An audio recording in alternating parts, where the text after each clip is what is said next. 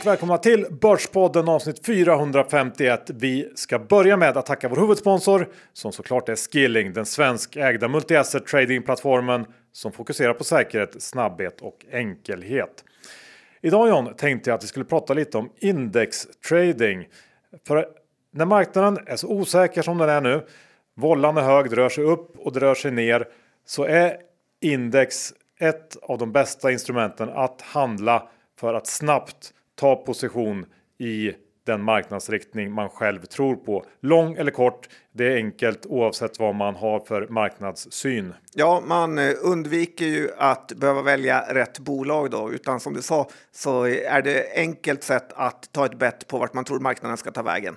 Ja, och det finns ju såklart då skillnader mellan de olika indexen i de olika länderna och via skilling så kommer man då åt en mängd olika index via CFDR. Allt ifrån eh, amerikanska S&P 500 till tyska indexet till UK eller Spanien. Ja, oavsett vad man är intresserad av så finns det ett index där för dig att trada lång som kort. Och Skilling har ju också ett väldigt starkt erbjudande när det gäller trading generellt. Tajta spreadar, inget courtage och har man ännu inte öppnat ett konto Ja, då vet jag inte riktigt vad man väntar på. Nej, då är det bara att gå in på skilling.com, använda bank-id och eh, ja, som sagt, har man problem pratar man med svenska kundtjänsten. Ja, och man kan också ladda ner appen. Det går lika bra det. Men kom ihåg, 89% av retailkunder förlorar pengarna när CDR, så besök skilling.com för en fullständig ansvarsfri skrivning. Och med det John, säger vi stort tack till Skilling! John, den här veckan har vi träffat ingen mindre än mannen, myten, legenden Günther Mårder. Så är det. Det var väldigt kul att få träffa honom. Han är ju inte osugen på att prata och jag är ju inte osugen på att eh, prata tillbaka. Så att, eh, det var en väldigt eh, skojig eh, period. Och tufft för lilla mig som är lite mindre sugen på att prata än vad ni två är. Ja, det var tufft för dig. Ja. Men du men, gjorde det bra ändå. Ja, det gjorde jag. Så att, eh, det är inte så mycket att snacka om. Det här är måste lyssning. Väldigt många intressanta frågor som kom på tal i den här diskussionen. Ja, men det var bra sammanfattat Johan. Vi är denna vecka sponsrade av Just In Case, familjens plan B. Och det är ju så här John, bostadspriserna och skuldsättningen är på rekordnivåer och livförsäkringen det är en av branschens vanligaste produkter som alla har utomlands. För i Sverige så är vi underförsäkrade när det gäller livförsäkring. Ja, det är ju så att nästan en av tre familjer inte har råd att bo kvar om en partner går bort. Och det är ju ett problem. Det är för dåligt Johan och det här kommer Just In Case att styra upp. Ja, det är inte bara för dåligt, det är också helt onödigt. För det är inte dyrt med en livförsäkring hos Just In Case. Man kan enkelt lösa det här problemet på tre minuter genom att gå in på deras hemsida och teckna en livförsäkring. Man kan välja mellan två och hela 10 miljoner kronor och behöver bara svara på några få frågor om hälsan. Inga jobbiga blanketter eller hälsoundersökningar. Och eh, jag tycker man ska göra det här självtestet nu. Fråga dig själv. Kan dina nära bo kvar och även ha ett ekonomiskt tryggat liv om du går bort? Ja, det hjälper ju Just In Case till med. Så gå in på justincase.se och teckna en försäkring nu. Vi säger stort tack till Just In Case. Günther Mårder, välkommen till Börspodden. Månggångig gäst eh, nu får man säga. Tackar, tackar. Underbart att vara här igen. Ja, det här är lite påskspecial så att vi är väldigt glada att du har tagit dig tid. Du är ju otroligt eftertraktad nu, man ser dig överallt. Ja, i alla möjliga och omöjliga sammanhang. För du har ju blivit någon typ av, eh, ja direkt det blir lite snack om blå konjak. Då ska du fram och berätta om dina bästa spartips. Ja, det, det är nästan så att eh, det blir lite för mycket kan jag känna ibland kopplat till alla spartips och liknande. Jag vill ju hellre prata hur kan vi skapa en politik som främjar företagande? Hur kan vi förbättra finansieringsmöjligheterna för svenska företag? Men det är någonting som kittlar media när det gäller lite halvgalna spartips och framförallt av en person som inte behöver det egentligen. Det är väl det som är nästan så här provocerande. Det mest galna var jag med om förra sommaren där det här fick spridning i arabiska kanaler. Och då började jag se på Instagram att det kommer inlägg där jag är intaggad med pratbubblor skrivna på arabiska och sen försöker jag översätta för då är det ju bild så man kan inte översätta vad som står i pratbubblorna. Men jag kan se i kommentarerna och i ett inlägg var det flera tusen kommentarer. Det var en stor person som hade gjort det här inlägget och då var det bara Gud förbarme denne man. Eh, alltså den typen av, av kommentarer och då undrar man naturligtvis vad har de skrivit? Ja, men du kanske skulle börja jobba på Ericsson då? De har ju lite problem där i arabvärlden. Det kan man så. säga, men jag vet inte om det skulle gynna deras affär. Eh, Ja, men du, jag inte, du var ju ändå först ut med att de här helt, ja, som du sa, helt sinnessjuka spartipsen. Som att eh, dela diskmaskinstabletter eller äta kollegornas matlådor. Eh, Var det påhitt eller har det hänt? Nej, men ingenting är, är påhitt. Sen är frågan hur mycket av det begagnas på regelbunden basis och där kan det ju variera över tid. Men sen är det så här att när man väl har lagt sig an med någonting. Det senaste som jag ägnat väldigt stor tid åt irrationellt mycket tid. Det är eloptimering i hemmet. Alltså jag har varit helt fanatisk för att se vad kan jag vidta för åtgärder för att sänka min energiförbrukning och sen leka med tanken. Vad skulle hända om alla andra människor i Sverige gjorde samma sak som jag? Och när jag landar i slutsatsen att vi skulle inte ha några elpristoppar om folk började engagera sig som jag. Vi har alltid två elpristoppar varje dag på morgonen och på kvällen och däremellan så har vi ett kraftigt överskott och då är priserna buslåga. Och jag lyckades sänka elförbrukningen 40% mellan januari och mars. Och eh, priset som jag har betalat är 30% lägre än snittpriset. För jag har använt elen under perioder då den är väldigt billig. Ja, men jag såg Mm. något roligt eh, Twitterinlägg du hade där om att eh, du hade åtta grader hemma. Det var lite små eh, surt hos familjen. Ja, nej, men då får man elda på lite grann. Men eh, det, den roligaste findingen och det är säkert jättemånga av er som har tänkt på det här, men det är varmvattenberedaren som ett batteri för att lagra energi. Eh, Jag värmer alltid upp varmvattenberedaren nu för att ligga på kanske ibland över 60 grader när jag vaknar på morgonen. Men den stängs av klockan 6 för att inte användas när man tar en morgondusch. Så vill jag ju inte att den går igång och börjar värma upp när priset är som dyrast. Utan då kan du ha den avstängd fram till klockan, klockan 10 ungefär när priset har dalat. Och sen gör du uppvärmningen mellan klockan 10 och klockan 4 då elpriset är lågt. Så det du gör är att använda varmvattenberedaren som ett batteri för att lagra energi när priset är lågt för att sen kunna konsumera det när det är högt. Ja, men det, där är, det där borde det ju finnas liksom mjukvara för. Det är väl lite Ja. Aselio-tänk nästan i hur man ska göra. Och nu, och nu pratar vi lite börs och vi kan väl prata lite Nibe. För där kunde man ladda ner en ny mjukvara med adaptiv prisanpassning. Så då laddar den ner priset just nu och sen anpassar den användningen av värmepumpen utifrån rådande prisläge. Men det var inte standard utan var tvungen att ladda ner mjukvaran. Det här tog de inte betalt för. Däremot fjärrstyrningen ska de ju ha 39 spänn för. De ska all skit i världen för att de kastar på och tänker en SAS modell när det samtidigt skulle kunna innebära att om fler nyttjade det så skulle vi bli av med många av de bekymmer som vi har i Sverige när det gäller de här elpristopparna. Mm. Ja, intressant det där. Ränderna går inte ur kan Nej, man ju Nej, säga. nej, nej, nej. Men ja, eh, vi kan väl kicka igång med, eh, det var länge sedan vi körde 10 snabba nu.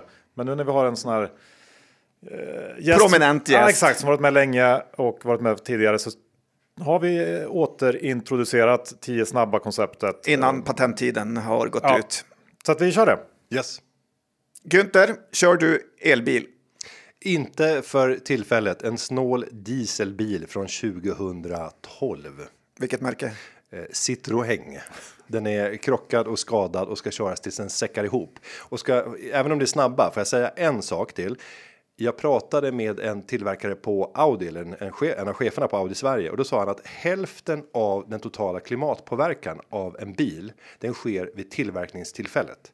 Hälften sker under användningen. Det får mig att dra slutsatsen att det smartaste vi kan göra är att använda våra bilar så länge vi kan tills dess de säckar ihop. Men sen har du den konflikterande tanken. Hur ska vi då kunna förnya vår bilpark? Det blir en fördröjning i tid. Ja, men jag tror att de samlade miljöeffekterna skulle sannolikt bli bättre av att vi tillämpar en sån metod med den insikten som för mig var helt ny. Snabb, snabbaste. Nej, men det där tycker jag är intressant att tänka i de där banorna. Eh, Jag tror jag har rätt där. Sa Johan som köpte Vad- en ny elbil här i veckan. Vad ska man investera i då? Noterat eller onoterat? Det beror på för den som har tålamod, har företagskunnande och står beredd att engagera sig i sina investeringar och då pratar vi om tillsammans med entreprenören. Då är onoterat en mycket, mycket mer spännande form. Men för de allra flesta så är den noterade världen mycket bättre på grund av dess likviditet och sin enkelhet i transaktionsmomenten. Så att eh, för de allra flesta noterat, men för de som skaffar sig kunskaperna så finns en enorm potential både till avkastning men också till lycka och glädje i investeringar i onoterat. Bra svar. Eh, du som är arabexpert numera, ja. eh, Börje Ekholm, borde han få kicken? Det är inte jag rätt person att bedöma. Jag skulle behöva insikterna som styrelsen har kopplat till Börjes arbete. Jag kan se utifrån att Börje gjort fantastiska insatser för bolaget. Det är bättre skick idag än vad det har varit på mycket länge.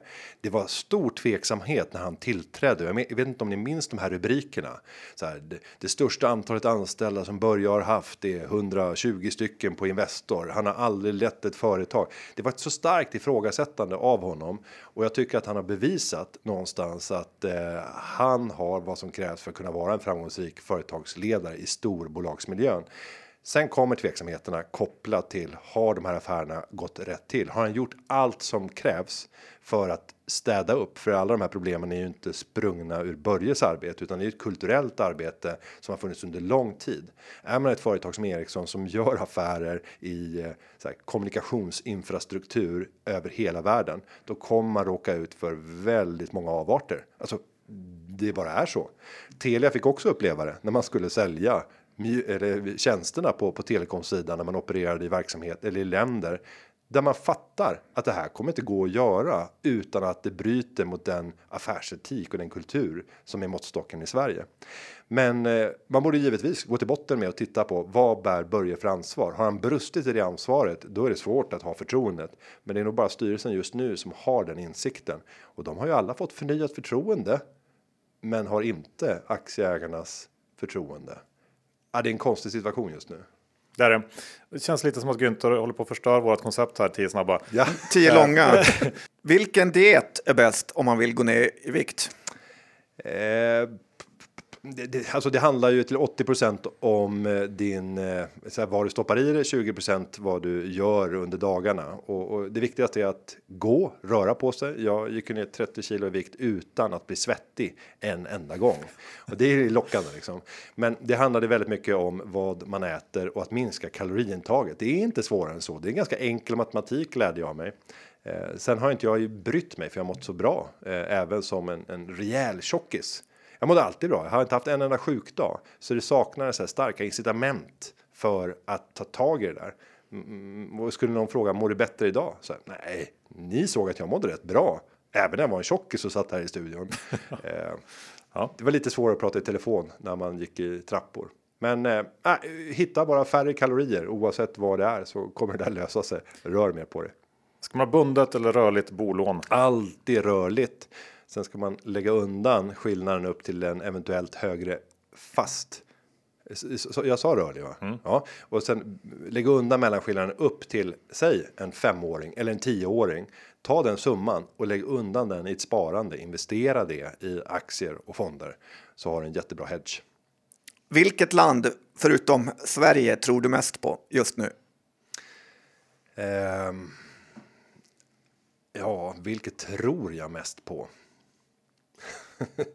Svår fråga. Jag kanske skulle lyfta upp. Eh, alltså Tyskland har en förmåga att alltid förnya sig. De står inför utmaningar idag. De har fattat väldigt klantiga beslut på energiområdet och gjort sig beroende av den ryska gasen på ett sätt som inte hade varit nödvändigt. Eh, men jag tror att man kommer resa sig upp från det och även när vi tittar om 15 20 år var den ekonomiska dominanten i Europa. Spacktrenden Bra eller anus?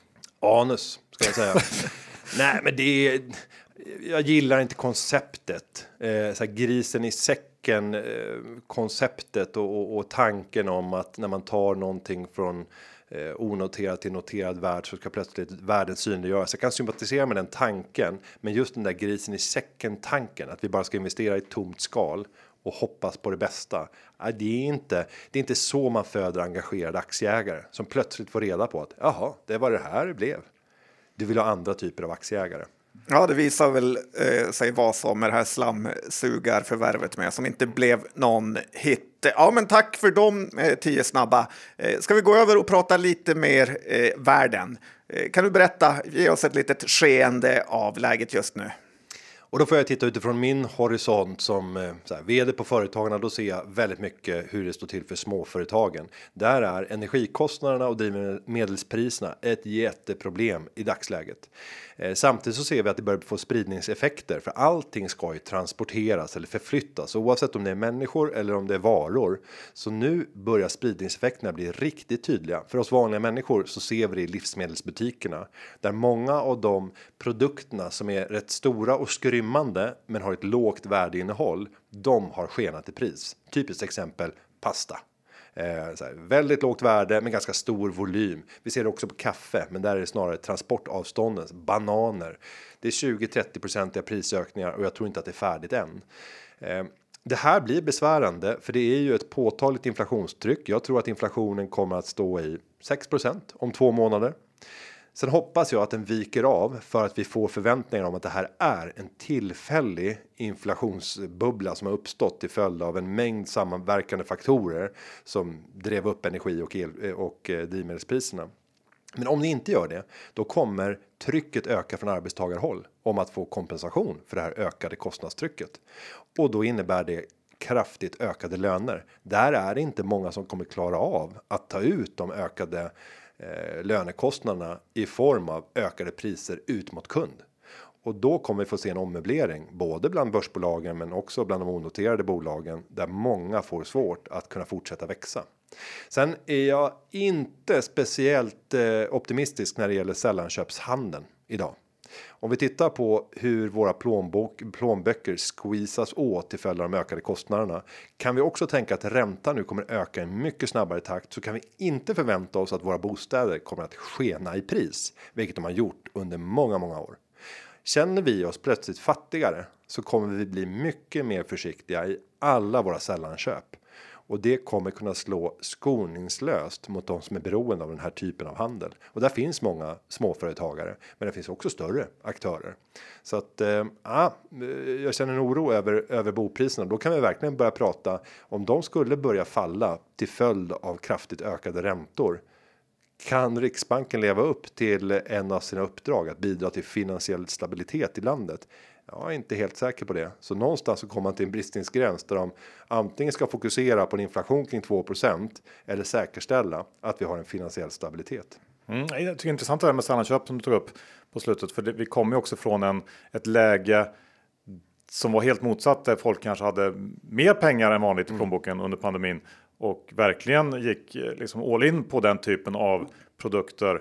Eh, jag tänkte också, vi kommer ju här sista åren från, från pandemin också. Eh, som ju också påverkade företagarna väldigt mycket. Um, hur tycker du att, att eh, pandemin eh, hanterades? Um, liksom ur, ur ett myndighetsperspektiv ehm, um, så att säga. Ja, och, och, det är intressant att du säger myndighetsperspektiv, för där är det i flera fall katastrofalt. Däremot utifrån ett politiskt ambitionsperspektiv briljant.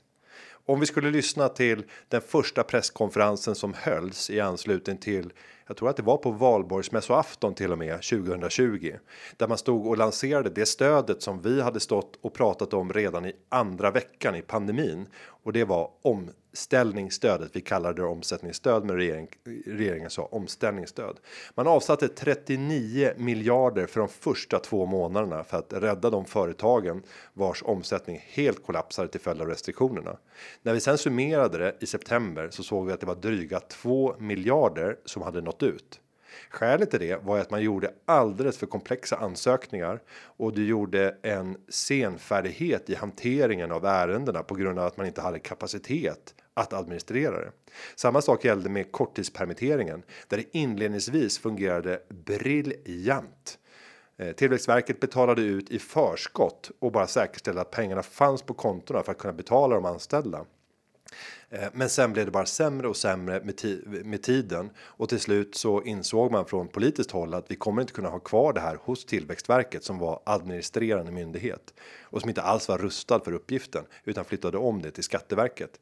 Så det symptomatiska genom hela krisen Eh, och när, när jag säger då att det har varit en, en eh, strålande ambition från politiskt håll så är det just presskonferenserna låtit fantastiska men sen har det fallerat. Och jag tror att en kombination av att det har inte funnits en politisk vilja att leva upp till det man har sagt i samband med presskonferensen och sen har man använt myndigheterna för att försvåra och skydda svenska skattebetalares pengar. Och man funderar väldigt lite från politiskt håll. Varifrån kommer de här skattebetalarnas pengar som vi ska vara rädda om? Så det är entreprenörerna som skapar arbetstillfällena. Det är entreprenörerna vars bolag genererar vinst som vi sen kan beskatta. Det här begreppet, vi måste vara rädda om skattebetalarnas pengar.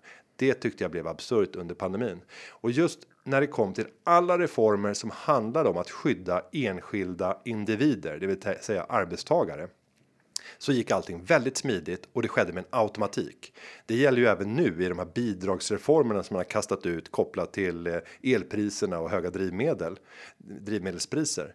Det sker per automatik. Man behöver inte ansöka om att få stödet för elräkningen under december, januari, februari. Man behöver inte ansöka om att få en tusenlapp för att man äger en bil. Man behöver inte ansöka för att få nedsättning på skatten från första maj. Allt sker per automatik eh, när det handlar om hushållen och enskilda individer. Men så fort det är en företagare med, då ska det vara komplexa processer bakom för att säkerställa att pengarna inte faktiskt når ut. Men kan man inte tycka att ett eh, företag ska klara en eller två dåliga månader utan att behöva oändliga stöd från staten. Absolut. Det har visat sig mycket efterhand med att eh, företagen har väl ja, men småfuskat lite med det här med utdelningar och så vidare. Om man tittar på börsbolagen då eh, främst, eh, att man har väntat efter årsskiftet med att betala ut utdelning och så vidare. Att de nästan har fått för mycket stöd. Nej, det skulle jag verkligen inte säga om man tittar på hur stora stöd har betalats ut och hur stora har kostnaderna varit för de företag som verkligen har drabbats av restriktionerna. Det har funnits så här, skevheter och så är det alltid när man lanserar olika typer av stöd att det kommer finnas olika avarter och kryphål i det här som kommer nyttjas av en mycket, mycket liten del av företagen eller individerna. Jag menar, detsamma gällde med så här, karensdagen. Vi, vi tog bort sjuklöneansvaret, men du behövde inte ett sjukintyg som individ om du var sjuk. Så jag tror att det har förekommit att någon enskild individ kanske har nyttjat det där på ett eh, sätt som inte var tanken. Så den typen av röter kommer finnas överallt och de kommer till och med finnas bland journalister. Till och med i det skråt så finns de här enskilda rötäggen, vare sig i högre eller lägre utsträckning. Men låt oss fokusera på det som har de som sköter sig och de som har rätt till att få kompensation för att man har fått sin rätt att bedriva sitt företag konfiskerat. För det är det det handlar om. Staten gick in och förbjöd dig att bedriva verksamhet. Du kanske till och med hade orders som du kunde leverera, men för ett högre syfte så la vi beslag på din rätt att bedriva företag. Du kan tänka dig utifrån så här Carnegie. Ta Carnegie 2008. Där berövades banken möjligheten att bedriva bank genom att man drog banktillståndet. Det är ju samma sak. Eh, sen är det ett dåligt exempel för sen konfiskerar man banken och konstaterar att den inte är värd någonting för ni får inte bedriva den här verksamheten. När den hamnar hos Riksgälden så blev den plötsligt värd någonting för Bosse Lundgren fick plötsligt ett tillstånd att bedriva bankrörelse och sen kunde man sälja av delarna. Så det är ett dåligt exempel, men den här konfiskation, konfiskationsidén i Sverige har ju alltid varit behäftad med att man ska få en kompensation om man berövas någonting. Tar du om mark exproprieras, man tar beslag mark för man ska bygga en motorväg eller en elledning, då ska full ersättning utgå. För att inte balansera på risken för att man inte kan definiera det som full ersättning, då går man till och med lite längre för att du tar bort en rätt i det läget så ger man en överkompensation utifrån fullt värde så det är få som är besvikna när någon drar en elledning över sin egen tomt för det ger oftast en väldigt bra avkastning. Men så funkar det när man exproprierar. Men när vi har exproprierat rätt att få verka så har man inte haft samma grundtanke och det är rätt konstigt. Vi har den vecka med oss vår exklusiva fondsponsor Fidelity. Rickard, kan energipriserna och kriget driva på omställningen till förnyelsebar energi? Ja, det tror vi nog, för att eh, många länder i Europa vill ej behöva vara beroende framgent av import av fossila bränslen och framförallt då import från andra länder, vilket vi har sett nu som en följdeffekt här där med konflikten mellan eh, Ukraina och Ryssland. Och tar man en organisation som heter The International Energy Agency, de har lanserat nu en tioårsplan hur man ska minska beroendet av bland annat fossil gas och andra fossila eh, bränslen till Europa. Det här då genom sol och vindkraft, bioenergi och bland annat värmepumpar då som ska ersätta gasen. Så vi tror att det här kan leda till ökade investeringar i många av de här bolagen som arbetar inom den sektorn. Och idag så är ju kostnaden för utbyggnaden av förnyelsebar energi, den har gått ner väldigt kraftigt under de senaste åren. Så till exempel så är kostnaden för solenergi, det har minskat med 80 procent under de sista tio åren. Och parar man det här med stora satsningar från de stora länderna så har ju då bland annat Tyskland nu eh, förkortat målet och de ska vara netto noll i utsläpp till 2035 istället för 2040. Tack Rickard. Eh, vi ska också påminna om att investeringens värde och eventuella intäkter från dem kan både minska och öka. Det kan hända att du inte får tillbaka det investerade kapitalet och historisk avkastning inte en tillförlitlig indikator för framtida resultat. Åsikter uttryckta kan redan agerats på. Stort tack till Fidelity International. Vi är denna vecka sponsrade av Infront. Och för oss som traders är det här ju lite som när fotbollsspelarna Ronaldo eller Messi blir sponsrade av Nike eller Adidas. Så är det John, för Infront erbjuder handelsapplikationen som vi själva använder sedan flera år tillbaks för att bevaka, handla och analysera börsen.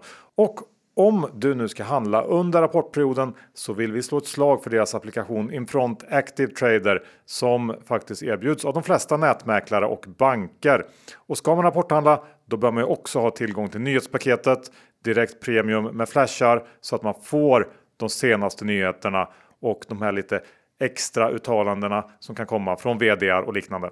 Ja, som eh, Sveriges bästa rapporttrader så finns det ingen mer än du som eh, kan rekommendera det här hårdare. Så är det faktiskt. Och det här går att testa kostnadsfritt genom att gå in på infrontfinance.com börspodden och sen klicka sig vidare till en testperiod via sin bank eller nätmäklare. Och jobbar du själv inom finansbranschen bör du testa Infront Professional Terminal som erbjuder utökad funktionalitet och data. Verkligen. Så alla ni som vill testa det här nu under rapportperioden, se till att göra det. Gå in på infrontfinance.com borspodden. Vi säger ett stort tack till Infront. Vi är denna vecka sponsrade av Lunar och John. Jag vill igen lyfta det här hur bisarrt mycket kapital svenskar har liggandes på usla sparkonton utan ränta och ett bättre alternativ är ju faktiskt att ha dem hos Lunar. För hos Lunar så erbjuds Sveriges högsta ränta 1,05% på ett rörligt sparkonto med insättningsgaranti och det lämpar sig ju perfekt för kapital med kortare tidshorisont. Och har man lite längre eh, tidshorisont på sitt sparkapital, då har vi ju den klassiska peer-to-peer lösningen peer-to-peer sparandet som förut låg under Lendify mm, som nu är en del av Lunar och det är ett optimalt alternativ till traditionella ränteplaceringar. Och där har vi en hel del pengar på eh, Lunar. Ja, vårt företag har placerat en stor del av likviden där. Det är väldigt skönt att eh, få ränta och amorteringar varje månad. Man får ett bra kassaflöde som utanför börsen och vi älskar det. Det gör vi och eh, är man intresserad av andrahandsmarknaden så kan man gå in där och eh, köpa och sälja låneportföljer, vilket också är ett eh, smidigt sätt att snabbt eh, öka sin portfölj eller minska den. Så att vill man testa det här, då går man in på lunar.app och kommer igång helt enkelt. Det är inte svårare än så. Nej, det är väldigt lätt Johan. Ja, lunar.app. Vi säger stort tack till Lunar. Som sagt, från pandemi in i den här situationen vi har nu med inflation, komponentbrist och så vidare. Eh, tufft läge för alla eller många företagare. Vad är den viktigaste frågan för landets företagare just nu? I grunden så handlar det om de generella villkoren för företagandet och då skulle jag börja med eh, anställning. Eh, kostnaden för att anställa är idag för hög och då tänker man på direkten de monetära delarna och det är inte vad det som jag direkt tänker på utan snarare regel efterlevnadskostnaderna i förhållande till en anställning. Då handlar det om hela LAS. Det handlar om de arbetsmiljörättsliga reglerna. Eh, det handlar om sjuklöneansvaret. Alla de delarna som en arbetstagare normalt sett inte tänker på, men som är förenat med höga kostnader, både administrativt men också riskmässigt Eh, för en företagare. Och sen har vi även arbetsgivaravgifterna där den allmänna löneavgiften som vi har idag egentligen i hög utsträckning borde döpas om till en särskild extra skatt på arbete och läggas på varje arbetstagares lönebesked och även stå i deklarationen. För det motsvaras inte av ett försäkringsskydd eller en socialförsäkring utan det är en särskild extra skatt på arbete. Samma sak gäller när vi har passerat taket för socialförsäkringssystemet och nu ska jag inte säga de exakta beloppen, men om det är 46 eller 48 000 idag där det inte sker någon påfyllnad någonstans i socialförsäkringsskyddet. ja då ska den ju bara kallas till 100% en särskild extra skatt på arbete och att vi alla ska vara medvetna om att det är på det sättet. Så att kostnaden för att anställa stor fråga entreprenörsskatterna och där handlar om 312 reglerna, alltså hur hög skatt ska man betala på den utdelning som man tar som entreprenör. Där pratar man från socialdemokratiskt håll ofta om att entreprenörer är så gynnade. De betalar 20% samtidigt som en vanlig arbetstagare i en genomsnittlig kommun i Sverige har 31% i skatt. Ja, men vänta nu. Om vi ska ta den genomsnittliga arbetstagaren, hur många betalar 31% i kommunalskatt? Jag törs inte göra räkneexemplet, eller jag har inte räkneexemplet framför mig, men jag tror att du måste upp i en inkomst på kan det vara 50 000 eller något sånt för att du ska nå upp i den kommunalskattenivå som du har i din kommun på grund av jobbskatteavdraget och grundavdraget. Så du betalar ju mycket mindre skatt än vad du i själva verket tror. De flesta betalar 26% 24% i skatt beroende på vilken kommun man bor i. Och för att en entreprenör ska kunna ge en utdelning till sig själv så måste man ju först göra en vinst. Den vinsten ska beskattas med en bolagsskatt som förr i tiden var 28, nu är den på väg mot 20% så den skatten måste först betalas och därefter får du betala 20% för att få ut de värdena. Hur jag än vrider och vänder på siffrorna så kan jag inte tycka att entreprenörerna är gynnade i det perspektivet. Men man får det lätt att framstå som det från socialdemokratiskt håll. Men när man pratar om eh, det du sa först här att det är för dyrt att ha anställda. Ändå är det brist på folk eh, överallt så att företagen verkar inte tycka att det är för dyrt. Alltså i grund och botten, även om det såklart företagen vore bra för dem om det var billigare. Nej, men företagen står beredda att betala ett högre pris än vad man betalar idag om man får tag i rätt kompetenser. Men att anställa fel person bara för att det är billigt kommer aldrig att leda rätt. Om vi ser till en bransch som finns representerad på börsen så är det ju bemanningsbranschen. Den är rätt spännande. Den har gått från att vara förbjuden på 90-talet till att idag vara en omfattande bransch som är en stor och viktig del av kompetensförsörjningen i Sverige. Vi ligger fortfarande långt efter Storbritannien så ska man göra en sån här börsprognos så skulle jag säga att bemanningsbranschen kommer att utgöra en väsentligt mycket högre andel av den totala personalförsörjningen i Sverige. Jag skulle inte bli förvånad om vi har haft en branschtillväxt på 100% de kommande 10 åren och underliggande i det så kommer det också vara en tillväxt av människor så att även om om andelen som går via bemanningsföretag när det gäller kompetensförsörjningen så kan vi också ha en underliggande tillväxt och det kan bli mer än 100 och det visar någonstans att där står man beredd att betala ungefär 30% mer för varje arbetad timme. Men man slipper de här indirekta kostnaderna för det är inte du som äger den anställda. Du kan riva kontraktet omedelbart och det där gäller ju också för egenföretagare. Vi har aldrig haft så många som har startat företag som under senaste året. Och vi slog rekordet igen, eller ja, tidigare då var det från 2020. Det har bara rusat i höjden när det gäller företagsuppstarter. Jag vet att om historien upprepar sig så kommer hälften av de som startade företag förra året om fem år att inte bedriva någon verksamhet.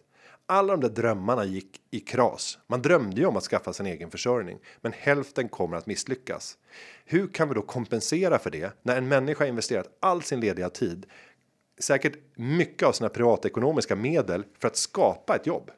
Istället för att tänka att jag går till ett jobb och får betalt varje månad så betalar jag för att försöka skapa mitt eget jobb och sen är det bara hälften som kommer ut på andra sidan och kan försörja sig på det. Men inte många av de där typ it-konsulter som fakturerar i bolag ibland och eh, fakturerar via att jobba på typ Knowit. Jo, men det är inte. Det är inte någonting nytt. Så har det ju alltid varit. Så den här dramatiska uppgången som vi ser nu kan inte förklaras av den faktorn, för det har inte blivit mer eller mindre vanligt. Däremot så tror jag att det är många högre tjänstepersoner som har tvingats arbeta hemifrån som har mognat i tanken att så här, jag klarade mig visst utan kollegor. Jag klarade att leverera utifrån mitt mardrömsscenario, det vill säga sitta i sovrummet och jobba varje dag. Den rädslan som finns hos många, framförallt chefer. Där har man kommit till insikt med att jag har kapaciteten och i vissa avseenden är det ganska trevligt att kunna styra mer över sin vardag. Och sen ser man att jag skulle kunna starta ett företag och sälja precis det jag gör idag som arbetstagare, men till min nuvarande arbetsgivare och till andra och på så sätt få en mångfald och där kan se en större orsak verkan mellan nedlagd arbetsinsats och ersättning. För det stör rätt många medarbetare idag som har högt ställda ambitioner. Man bestämmer sig för att jobba stenhårt. Tänk att man gör det som arbetstagare i en månad för att sen förhoppningsvis se kraftfulla resultat i nästa månads utbetalning av lön. För så här 97% av alla arbetstagare i Sverige så kommer det inte göra någon som helst skillnad i nästa lönekuvert. Inte heller i nästnästa. Möjligtvis så får du dubbla lönerevisionen året efter så du fick 3,7% för att du har jobbat dubbelt så mycket och jobbat smart och använt helgerna till att fokusera på värdeskapande åt ditt företag. Eh, så att man vill se mer orsak verkan och då är det lättare att göra det som företagare och faktiskt kunna reglera de avtal som man har och den tid man lägger ner och kunna ta betalt för värde kanske istället för vilken tid det tar att skapa det Kan man, kan man se vilken typ av företag som eh, startas nu? Ja, det kan man absolut. Övriga företagstjänster, det vill säga de som säljer sin egen kompetens på timme. Det, det är där vi har den absolut största ökningen. Det är inte tillverkningsindustri som exploderar, utan det är framförallt eh, det här tjänsteföretagandet där man säljer sin egen kompetens. Gig-ekonomin. Ja, absolut. Och ingen idag behöver ju vara arbetslös. Alltså om jag hade eh, råkat ut för någonting som gör att jag inte får behålla någonting av min tankemässiga kapacitet. Men jag har fortfarande mina händer och min kropp. Så kan ju jag ha en hundraprocentig beläggning idag. Om jag bara ser till att sänka min egen lön till den nivån att jag via gigplattformar kan få en beläggning. Ehm, och det där är ju en lite provocerande tanke när man säger att så här, det är egenvalt. Är man arbetslös så är det egenvalt, men det är ju de facto verkligheten när vi har alla gigplattformar. Alla kan få en försörjning. Ersättningen blir fruktansvärt låg i flera av de fallen, men du kan få en försörjning. Eh, men då är det ju den politiken man behöver titta på. Hur kan vi säkerställa att vi skapar en ekonomi där alla kan få ett jobb, alla kan göra insatser, men att ersättningarna inte är så låga att det inte går att leva på det. Och det är där de politiska energierna borde läggas framåt. Ja, eh, jag tänkte byta spår lite grann, eh, för trots alla de här utmaningarna som företagarna haft sista åren så är ju eh, ändå konkurserna i Sverige på rekordlåga nivåer. Jag tror jag läste någonstans att det var inte sedan finanskrisen eller innan finanskrisen som vi har haft så här låga nivåer på konkurser. Vad, vad tror du det beror på? Har stöden varit för bra ändå kanske? Skatteanstånd. Det finns. Det har aldrig funnits så många företag som har så stora skatteanstånd. Nu har jag inte sett den senaste siffran om den har betalats av, men vi låg över 50 miljarder i anstånd. Och det var alltså som det här man kunde göra under pandemin. Ja, och du kunde göra anstånd att få betala dina skatter senare. Så det ligger alltså en klump om 50 miljarder och den kan vara högre eller lägre idag, sannolikt lite lägre.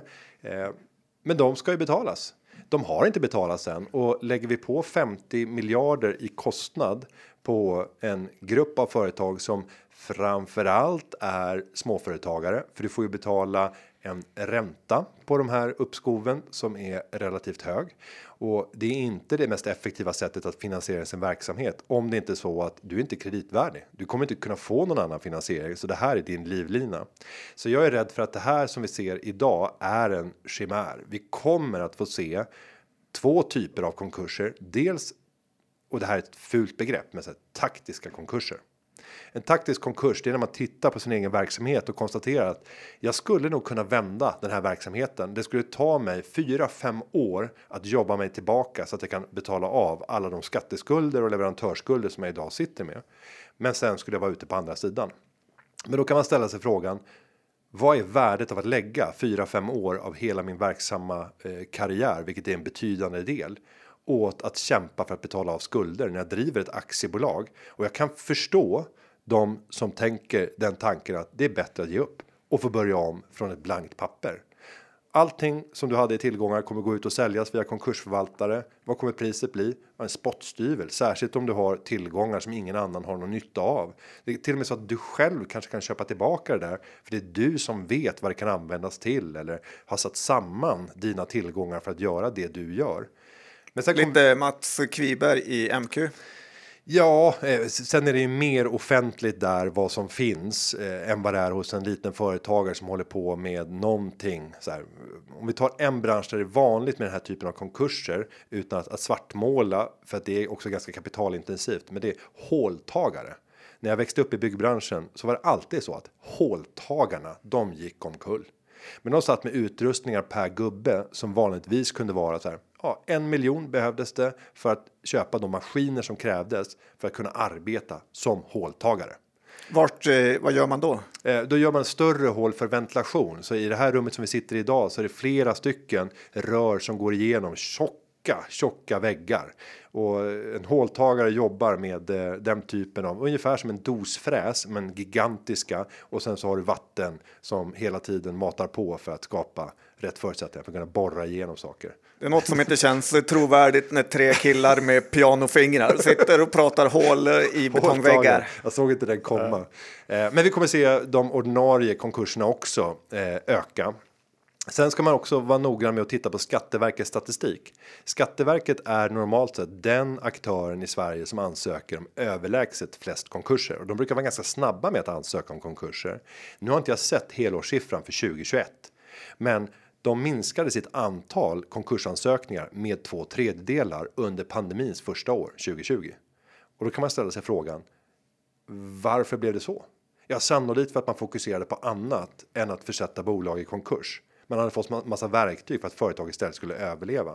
Men jag tror att när man går tillbaka till normala arbetsmetoder på Skatteverket och återkräver de pengar som finns i uppskov idag, då kommer vi få se en annan verklighet. Ja, men det är spännande att gå igenom lite läget i Sverige. Vi måste ändå prata lite börs. Ja. Eh, vad säger du Günther? Har vi en eh, börs som går upp eller ner från här? Ja, men från här. Jag hade väl en prognos. Eh, jag var med i eh, börsgissningen som Erik Lindén skickade ut här i vid nyår och då tror jag att jag satte minus 10 eller 12 procent i år och det är ju ungefär där vi ligger idag. Va? Nu när vi spelar in det så är det, är det i eh, den 5 april. Jag är inte säker på att det här kommer bli ett år som slutar på plus. Eh, det är alldeles för många osäkerhetsmoment. Jag tror att i dagens börsklimat så måste man vara mycket mer selektiv i hur man eh, väljer sin portfölj. Det har varit oerhört lätt under de senaste åren att egentligen bara köpa indexprodukter och luta sig tillbaka. Det tror jag inte är vinnarstrategin för kommande ett, ett och ett halvt åren. Sen om det kommer en, en eh, sättning till som är beroende mer av konjunkturinbromsning, för nu har det varit chockeffekter som har skapat de här nedgångarna. Tar vi först coronapaniken och sen har vi nu energi och drivmedelspriser, stigande inflation och sen en invasion på det som gjorde att det blev en urblåsning. Det är så här externa chockeffekter. Men om vi får se en riktig, riktig konjunkturavmattning som drivs på de här faktorerna vi har sett nu senast. Då kommer vi nog få uppleva ett, ett lite surare klimat. Det kommer finnas fantastiska bolag även i det klimatet. Men eh, den generella värderingen kommer nog att sätta sig. Aptiten att ta risk sjunker ju också i takt med att de långa räntorna börjar stiga. För det blir reellt alternativ att titta på att få säkra 2-3% om man börjar blicka mot långa räntor. Jämfört med att ligga lång i aktier och riskera att förlora stora summor. Men det är ganska lätt att gissa vilka sektorer som kommer bli eh, förlorarna. Har du några sektorer du tror kommer gynnas av det här klimatet? Det är roligare att foka på dem. Ja, och det, då är det ju de som har varit relativt tråkiga att äga under de senaste åren. Så här, defensiva bolag med eh, en affär med måste-produkter. Eh, den typen av bolag. Sen har du ju alla bolag som värderas utifrån så här, värde, inte utifrån potentialen framåt. De bolagen tror jag kommer få en renässans. Värdeförvaltarna har ju under de senaste fem åren gått bet på så sjukt mycket avkastning när de inte har funnits i tillväxtsegmentet som helt har drivit börsen. Och jag tror att det blir en tilt över så ska man titta rent förvaltarvis då kan man väl lyfta en sån en sån förvaltare som Skagen som jag tror har bättre förutsättningar för de kommande fem åren att generera avkastning än vad de har haft de senaste fem åren med den typen av strategi som man jobbar i. Hur investerar du själv då? Vi har ju tittat lite grann på din Sharewill portfölj här som du fortfarande har aktiv eh, på Nordnet då. Eh, men du är inte jätteaktiv i dina affärer. Nej, och jag är inte speciellt eh, mycket dribblande. Jag tror att eh, vi skulle inte tjäna på att sitta bredvid varandra, eller så skulle vi göra det för att vi skulle kunna från varsitt håll påverka varandra till någon typ av gyllene medelsnitt. Men jag gör väl så här en, två affärer per år privat när det gäller de större innehaven. Sen kan jag sitta med små lekinnehav på någon eller några procent av portföljens totala värde. Men när det gäller innehav som utgör mer än 7,5% av det totala värdet av portföljen, då är det väldigt, väldigt små förändringar. Och eh, ja, hittills, det har ju varit en, en minskning av Iricity var det senast där jag sålde av på tror jag 68 eller 70 kronor. Eh, ja, I övrigt så är det inte några, några stora förändringar tror jag sen senast jag var här. Nej, vi kan väl ändå prata lite mm. om, för i Top Right är ju ett av de här mindre bolagen ja, eh, som ja, ändå blev en sensation när du gick in i och den har du tappat nästan hälften av värdet i. Ja, och det ska jag säga, det är nog en ännu senare affär än Iricity. Så är det nog, för jag sålde av Iricity för att sen bereda investeringen i Top Right. Eh, Topright är ju ett eh, litet bolag i, eh, Göteborg som utvecklar digitala eller ska man säga intelligenta glas och gör systemlösningar för upplevelser i butiksrum. Så här, solutions för butiker för att kunna möta upp den starkare efterfrågan när det kommer till att ha mindre showrooms istället för stora butiker. Polestar är överlägset största kund. Eh, de bygger nästan alla Polestars sajter runt om i världen. Allt teknikinnehåll. Eh, och det här är ett bolag som har vuxit så det knakar. Eh, de landade en tillväxt på ungefär 80% förra året eh, och allting har sett strålande ut när det gäller försäljningen. Utmaningen är hur har man vunnit de kontrakten? Är det så att man har prisat in sig för man har ingen lönsamhet i det man utför och jag är inte så imponerad om det är så att man levererar en eh, kraftigt ökad orderstock men när man inte tjänar bra pengar på de orderserna. Har du tagit de orderna på grund av attraktivt pris, då tjänar du ju inte på att fortsätta växa affären. Så min min eh, uppmaning till ledningen det är så här, backa tillbaka, ta hellre rätt affärer än att ta fler affärer. Stirra inte blinda på ett tillväxtmål och nu har man rätt offensiva tillväxtmål där man pratar om en halv miljard i omsättning. Men värderingen idag indikerar att förväntningarna är riktigt, riktigt lågt ställda.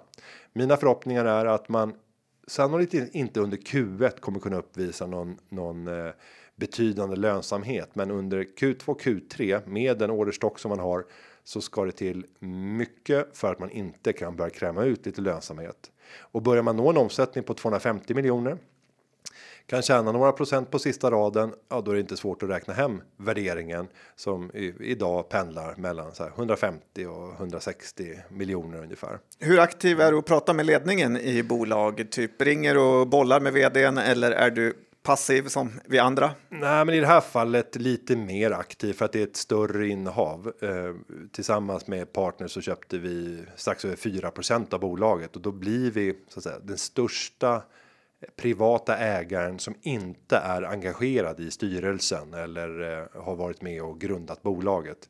Och, och då tycker jag nästan att det ankommer ett ansvar. Är man i, i topp bland de privata ägarna så, så ankommer det också ett ansvar. Ligger man under en procent så kan man inte förvänta sig ett sånt ansvar. Men börjar man närma sig 4-5% och till och med så här flaggningsgränser, ja, men då då ska man ha en relation. Man ska vara en aktiv ägare i det läget. Är du orolig för glasbristen? Jag bytte eh, bilglas på min bil och det hade varit tre månaders väntetid för att få en ny eh, ruta. Så låter lite oroande för eh, dig. Ja, nu är inte glasaffären den stora här. Jag skulle önska att den var mycket större än vad den var och nu är det dynamiskt glas med ganska mycket specialegenskaper som till exempel att kunna dimma passivt eller aktivt, antingen med elektricitet eller med sol. Eh, och det här är en spännande verksamhet för det kommer bli allt mer glasfasader runt om i, i världen. Vi ser nästan alla nya byggnader så är det glasade fasader. Eh, det som gör det spännande med dynamiska glas i Sverige, det är att solen står så lågt. Skulle vi titta i Dubai som vi kanske tänker är en ännu större marknad för dynamiskt glas så står solen väldigt högt och då stör den inte lika mycket utan det är när vi har en lågt stående sol som det skapar ett väldigt dåligt arbetsklimat och då är dynamiska glas antingen styrda av elektricitet eller av solens egen eh, energi. Väldigt, väldigt bra att ha. Mm, jag träffade en kille från Australien. Han sa att han hatar Sverige för att solen alltid var i ögonen på ja, en. Ja, men det är så. Vi har en väldigt låg sol och ju högre upp det kommer, desto värre blir det. Och lite research Johan ska ja. vi prata om. Johan Löf kickar sin CFO här idag för de hade samarbetssvårigheter.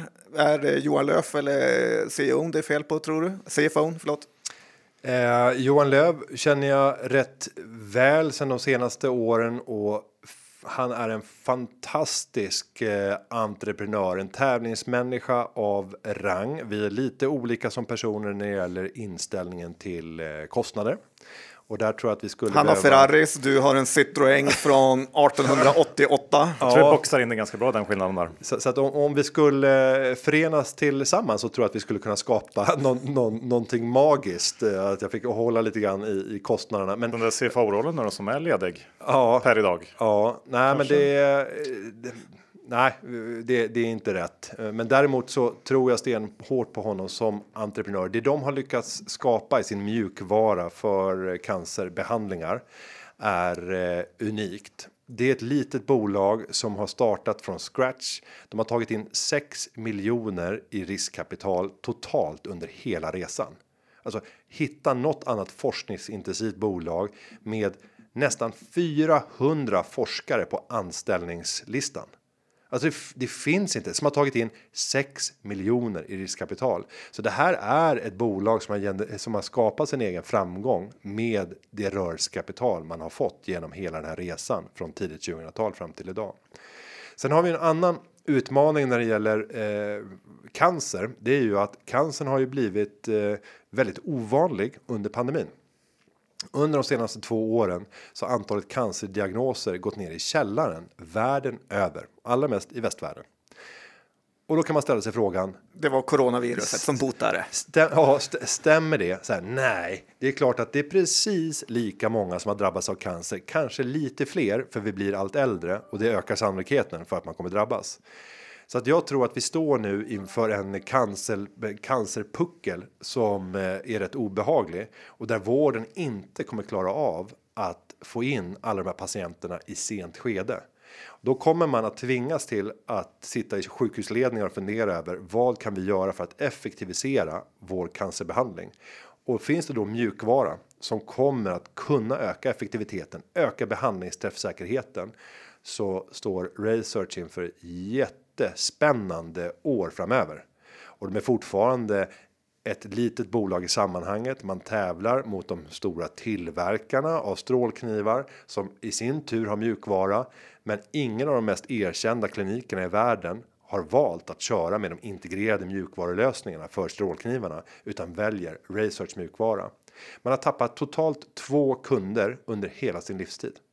Två kunder har avslutat från det att man har introducerat och den ena av dem. Det var naturligt för de skulle inte haft det här systemet från början. Den andra är en besvikelse och där borde man titta på vad kan man göra för att behålla alla kunder. Så att när man väl har kommit in som kund eh, hos Research så stannar man och det tycker jag är det starkaste kvittot. Det tar tid att bygga en sån här affär, men när man väl har börjat bygga upp den så är det fantastiska värden att sitta med de här mjukvarudelarna och kunna få hela tiden löpande intäkter på att göra systemuppdateringar. Ett jättespännande område för research. Det är ju också när det kommer till att samla in data kring olika behandlingars effektivitet och sen kunna spridas resultaten ut till andra kliniker som hittills inte har testat de här behandlingsmetoderna. Så att så fort en enskild läkare har testat en ny behandlingsform och fått in data kring ett positivt resultat kring behandlingsformen så kommer det kunna spridas med blixtens hastighet i systemet med nya rekommendationer så att det blir liksom en machine learning komponent i behandlingen och den potentialen tycker jag inte syns idag i värdet utan nu tittar man bara på de rena intäkter som man har idag och har haft historiskt och sen ser man att kostnaderna har eh, varit alldeles för höga. Man har satsat rätt mycket. Man har behållit forskare. Nu är man inne i ett kostnadsbesparingsprogram, men det är fortfarande rätt eh, eh rätt kämpigt eh, så att eh, nyförsäljningen måste komma igång. Jag tror att den gör det kommande året. Stor tillförsikt när det gäller research. Sen har du även eh, BTS, eh, MSAB, Ratos i din Sharewill-portfölj. Eh, vi har pratat mycket om framförallt MSAB kanske. Eh, BTS livebolaget har vi ju eh, både skojat och hånat och hyllat lite grann. Men Ratos då, vad ser du där? Det är ändå ett av de här eh, ja, förvärvs eh, som eh, skulle kunna eh, börja gå bra nu. Ja, och det har ju gått bra får man säga, för de var ju riktigt illa ute för bara några år sedan och nästan uträknade. Eh, tyvärr så var jag med på den resan ner. Jag, jag trodde att eh, vändningen skulle komma tidigare, men det blev än värre. Jag tror aldrig att Ratos kommer komma tillbaka till sin forna glans som någonstans var i toppen med Arne Karlsson där man närmast betraktade som som Arne som en gud. Allt han tog i uppvärderar man, men sen kom AIBEL-förvärvet hette det va? Norska oljeservicebolaget som någonstans blev startskottet på den här utförslöpan. Nu verkar det som att man har kommit tillbaka lite grann till rötterna, men för ett bolag att ändra hela attityden och synen på vad man lyckas skapa. Det är väldigt svårt om man väl har varit nere i, i källan och varit ifrågasatt att då ta sig upp och bli den här guden igen. Den resan gör ytterst få och jag är högst tveksam till om Ratis kommer lyckas med det, utan det blir mer att betrakta som ett traditionellt investmentbolag som ibland kan handlas till substans och ibland till premie. Sen är det svårare att veta vad är substansen i ett bolag som som Ratos eftersom nästan allting är, är onoterat. Eh, men det är fortfarande en intressant portfölj. Det är duktiga människor som som leder eh, så att eh, mer som en, en trevlig investmentbolagsinvestering än ett alternativ till P-bolag skulle jag säga. Du var ju så orolig inledningsvis här för sällanköpsvaror. Då har ja. ju plantagen ett stort eh, eh, ok där. Om det skulle kunna gå, börja gå dåligt för eh, Rato så är det inte bra för den aktien. Absolut. Det finns flera innehav där i portföljen som sannolikt kommer få lite utmaningar eh, om sällanköpen går ner. Eh, men över tid så är inte min prognos att sällanköpen kommer att eh, försvinna. De kommer att komma tillbaka. Vi kommer stå inför sannolikt två år då det blir tuffare. Men med min tidshorisont där jag tänker att det här är ett innehav som jag vill äga de kommande 10-20 åren. Eh, då är inte det ett problem. Men det kommer säkert komma tillfällen då det kan bli än mer intressant att investera i bolaget. Spännande. Johan, ska vi snacka lite onoterat med Günther? Han är ju ändå eh, en legend inom del, nybliven legend. Är du ny Arne Karlsson? Nej, inte, inte än, men, men skulle jag börja i ett nästa liv paketera det och, och ge möjligheten för andra att investera i de eh, förvärvsobjekt som jag hittar, men då skulle det kunna bli en sån typ av verksamhet. Jag ser ju i min roll så har jag förmånen att sitta i galet många sådana här entreprenörsjurys. Det är årets företagare i Sverige, EY Entrepreneur of the Year, det är SVDs affärsbragd, regeringens exportpris. Så jag bara matas ju av underlag hela tiden på spännande onoterade bolag som är tidigt i sin ofta då starka framgångsresa. Och det är klart att det kliar jättemycket i fingrarna eh, oftare än vad det finns pengar att investera. Så jag, jag kan känna en frustration idag att jag inte har mer ledig tid och mer pengar att investera för att kunna både hjälpa de här entreprenörerna att nå sin fulla potential, men också få vara med på en värderesa som oftast bleknar i förhållande till allt som börsen bjuder. För att när du kommer in som en första extern ägare så är det vanligt att du betalar 2 till 4 gånger årsvinsten, alltså PE 2 till 4 om det är ett familjekontrollerat bolag som är helt beroende av familjen. Bolaget skulle stå och falla med den enskilda individen. Men om du kan komma in som extern ägare och börja ordna upp det, ha en tvåårig plan för att successivt bolaget ska ha en tillväxt och det finns utrymme att göra investeringar och coacha entreprenören till att våga delegera, våga släppa ansvar. Om du har gjort det bolaget till hälften beroende av entreprenören så skulle jag vilja hävda att du har två eller tredubblat värdet på företaget. Och tar man då, då in nästa investerare för att förbereda en resa mot börsen så kan motsvarande bolag sen när man noterar det har tagit in ankarinvesterare på ett värde som var tre gånger eller fyra gånger det värde som du gick in på och sen när det når börsen så är det inte omöjligt att du har en tio gånger exp eh, expansion i, i multipeln, alltså från P2 om du haft tur för ett eh, hyggligt bolag som kan växa 6, 7, 8% per år. Sätter man det i en noterad kontext och med rätt balansräkning så är det inte omöjligt att du får en värdering idag på 20 gånger årsvinsten. Och då har vi inte ens tagit hänsyn till att de här fem åren det tog från att du förvärvade det till att ni tog er till börsen så har du haft en underliggande tillväxt. Säg på 7,5 Ja, då är det 50% högre vinst efter fem år. Mm. Det, det, är nog det här många ser framför sig eh, när de tänker på noterade investeringar och jag antar att det därför har blivit så populärt eh, som det faktiskt har blivit sista åren. För det är väl antagligen mer populärt än någonsin eh, och det är fler än någonsin som investerar i onoterade bolag.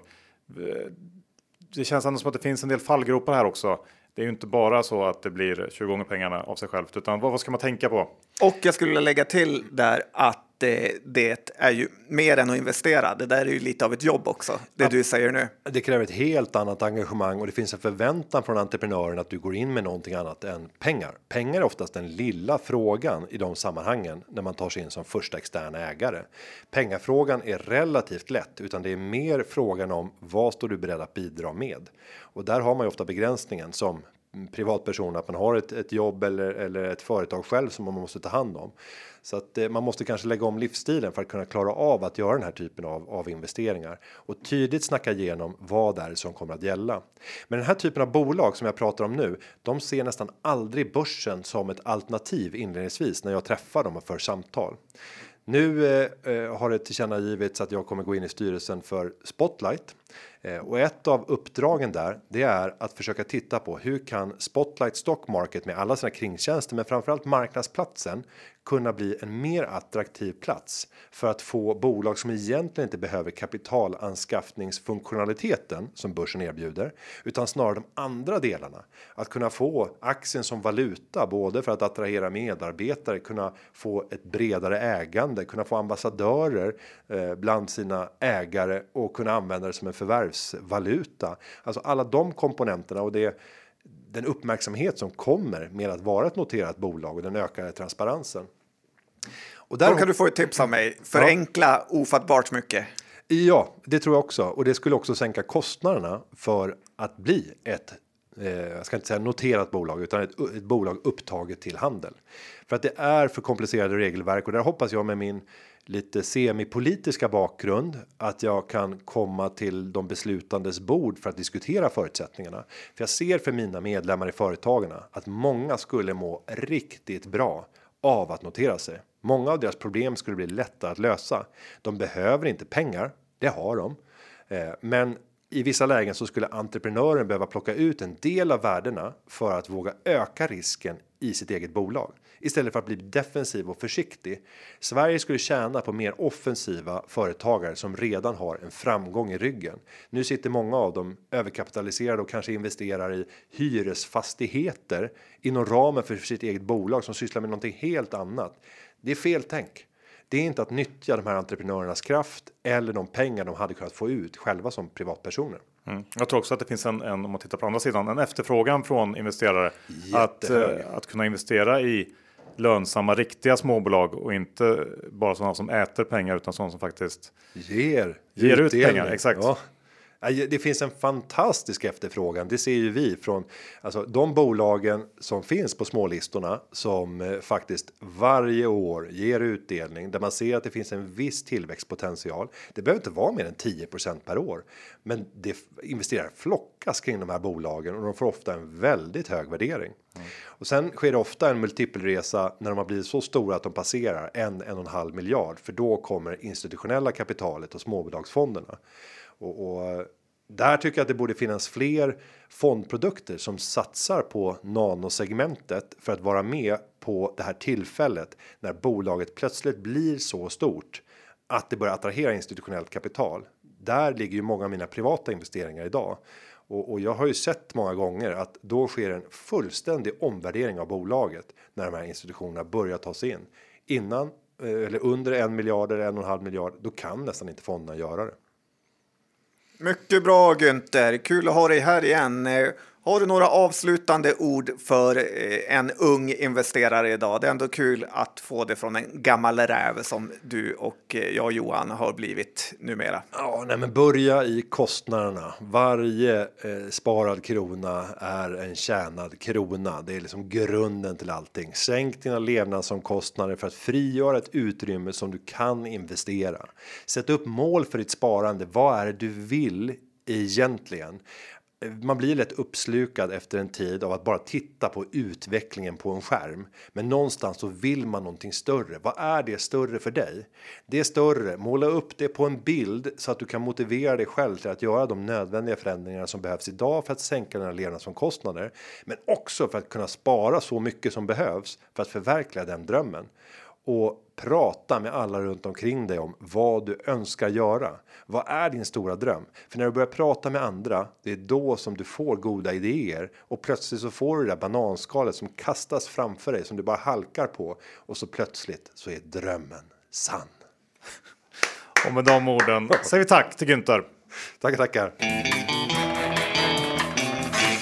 Slut på avsnitt 451. Vilken påskpresent vi bjuder lyssnarna på. Ja, det är generöst av oss. Nej, men väldigt kul att Günther tog sig tid att komma hit och prata både aktier och politik och ja, hur vi ska få ett bättre fungerande Sverige. Ja, och jag undrar om det var någon som lyckades lista ut att det var Günther som var den lilla påskharen jag pratade om förra veckan. Ja, jag tror att det var en hel del faktiskt. Ja, det kanske var lite för lätt. Ja, jag gillar godis och sånt. Ja, så är det. Ja, hur som helst. Med de orden säger vi tack för att ni lyssnade även den här veckan. Vi hörs nästa onsdag igen, precis som vi har gjort de senaste 451 veckorna. Hej då! Det gör vi. Hej då!